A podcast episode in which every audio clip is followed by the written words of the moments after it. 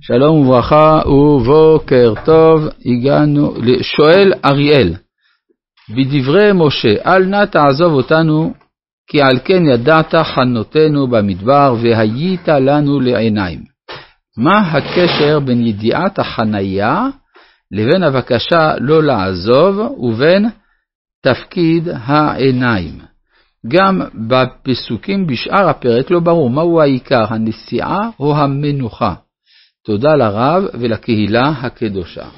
טוב, אז אה, קודם כל, הקשר הוא פשוט מאוד. אם ידעת חנותנו, אז כשחונים, אז אתה יודע גם איך לטפל ביחסים החברתיים, כלומר, המחלוקות שיש שמגיעות לפני השופט, וזה מה שעושים בזמן שחונים. אין, לא עושים משפט בזמן נסיעה, אלא בזמן חנייה, ובמובן הזה אתה לנו לעיניים, עיניים הכוונה שאתה חכם, כן? עיני העדה זה החכמים. עכשיו, לגבי הפסוקים שבשאר, זה לתור להם מנוחה. כי הרי המנוחה האמיתית היא המקום אשר אמר השם, דהיינו ארץ ישראל.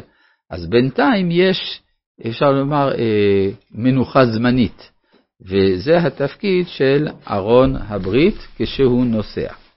אז כאן אנחנו ממשיכים בפרק י', בפסוק שהתחלנו בו, פסוק ל"ה, ויהי בנסוע הארון, ויאמר משה, קומה השם ויפוצו אויביך וינוסו משנאיך מפניך, ובנוחו יאמר שובה השם רבבות אלפי ישראל. מה המשמעות של הדברים האלה? ברור שהנסיעה מהר השם זה כדי להגיע לארץ ישראל. בארץ ישראל צפויה מלחמה, ולכן הדבר, התפילה היא ויפוצו אויביך.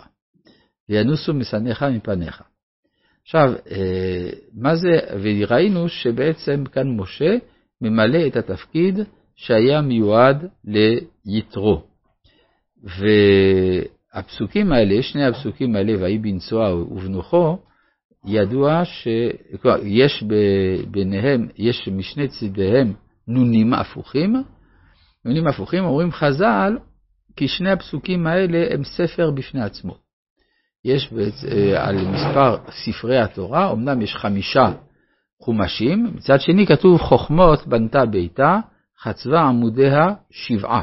מכאן שיש שבעה ספרים בתורה, שהם בראשית שמות, ויקרא, שלושת הספרים שבמדבר, עד ויהי בנצוע, ספר ויהי בנצוע בפני עצמו, ואחר כך ויהי עם כבתונים, זה החלק הנוסף, וספר דברים. אז סך הכל שבעה. אז יוצא שיש לנו פה ספר בפני עצמו, שיש בו 85 אותיות כמניין פה, שזה המינימום כדי שדבר ייקרא ספר, אומרת הגמרא.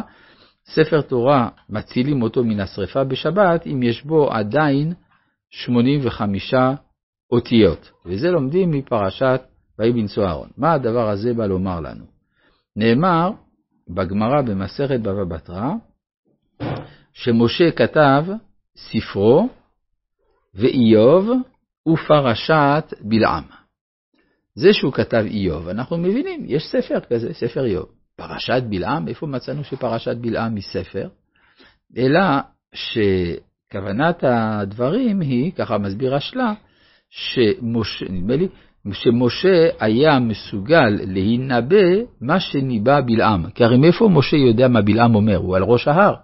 אז או שתגיד, בסדר, הקדוש ברוך הוא אמר לו מה בלעם אומר, או שמשה, יותר עמוק, מתנבא אותן הנבואות ש...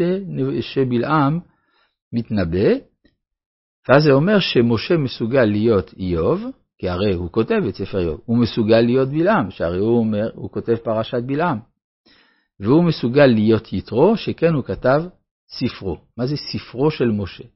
הרי אם נגיד שזה התורה, מעולם לא מצאנו, או כמעט ולא מצאנו, שהתורה תיקרא ספר משה. אומנם בספר דברי הימים כתוב ספר משה עבד השם, אבל, אה, ויש אומרים שהכוונה לספר דברים, אבל בפשטות, ספרו זה משהו אחר. הרב עוזיאל היה, היה אומר שספרו של משה זה פרשת ויהי בנסוע הארון, שבה אה, משה מגלה את יכולתו להיות יתרו. ואז יוצא שמשה הוא שלושה אנשים בבת אחת. הוא גם יתרו, גם איוב וגם בלעם. ושכל אחד יש לו כישרון בפני עצמו. יתרו יש לו כישרון של הסדרת העניינים בין אדם לחברו, מערכת המשפט.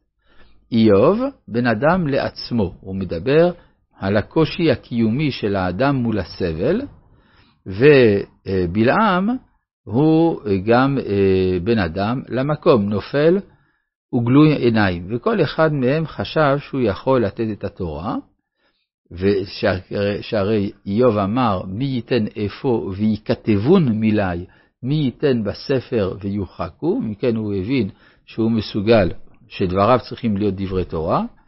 גם יתרו נותן הוראות למשה, והוא אומר, והוא הוסיף פרשה בתורה, וגם בלעם, הוא רואה את עצמו ולא קם בישראל כמשה, אבל באומות קם בלעם.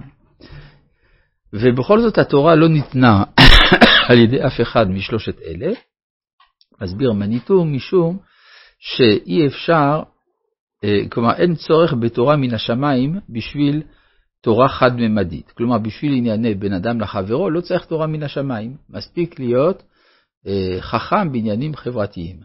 ואם מדובר בבן אדם לעצמו, אז מספיק להיות סופר אקזיסטנציאליסטי מוצלח. ואם מדובר בלהקים אה, דת בין אדם למקום, אין צורך, מצאנו דתות גם בלי התגלות של תורה מן השמיים. אז למה צריך תורה מן השמיים? כדי לעשות שלושתם ביחד.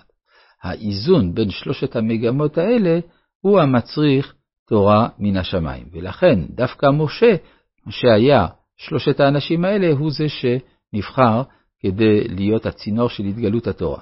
לפי זה מובן המדרש, שאומר שכאשר משה נולד, אז ההצטגנינים של פרעה אמרו נולד מושיען של ישראל, ואז מסופר שפרעה התייעץ עם שלושה אנשים, שהיו איוב, יתרו ובלעם. כי הוא הבין שכדי להבין את הנפש של האיש הזה שנולד, צריך שלושת הכישרונות האלה בבת אחת. אז זה כאן, ויאמר משה, זה ויאמר משה במקום יתרו. מה הוא אומר? קומה השם, ויפוצו אויביך, וינוסו משנאיך מפניך. גם בספר תהילים, בספר, במזמור ס"ח, יקום אלוהים, יפוצו אויביו. וינוסו משנאיו מפניו. כן, ממש אותה צורת לשון כמו כאן. זאת אומרת שמובן אצל הנביאים שהקימה של השם הזה, שהשם קם, שהוא מתגלה אה, בכל מלוא הקומה של ההתגלות.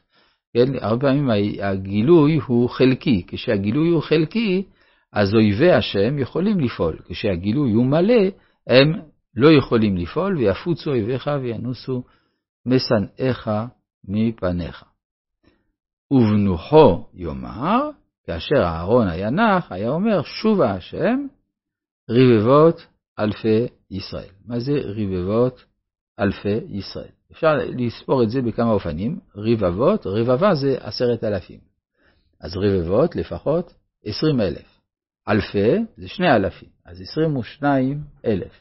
מה זה עשרים ושניים אלף? זה מספר הלוויים. שבט לוי הוא המקום של השראת השכינה. לכן תשובה השם בקרב אותו חלק של עם ישראל שמופקד על השראת השכינה, רבבות אלפי ישראל. יש גם אה, בספר תהילים רכב אלוהים, או המרכבה של הקדוש ברוך הוא, ריבותיים אלפי שנען. אז ריבותיים אלפי זה 22 אלף. כנגד אותיות התורה, התורה כתובה ב-22 אותיות. אז זה 22 אלפים, זה הכלי של השראת השכינה. יש גם אופן אחר, ריבותיים אלפי שנען, אל תקרא שנען אלא שאינן. מ-20 אלף אתה צריך להחסיר אלפיים, ואז נשאר 18 אלף, כפי שרמוז בספר יחזקאל, סביב שמונה עשר א', שיש לקדוש ברוך הוא 18 אלף אנשים שמקבלים פני שכינה.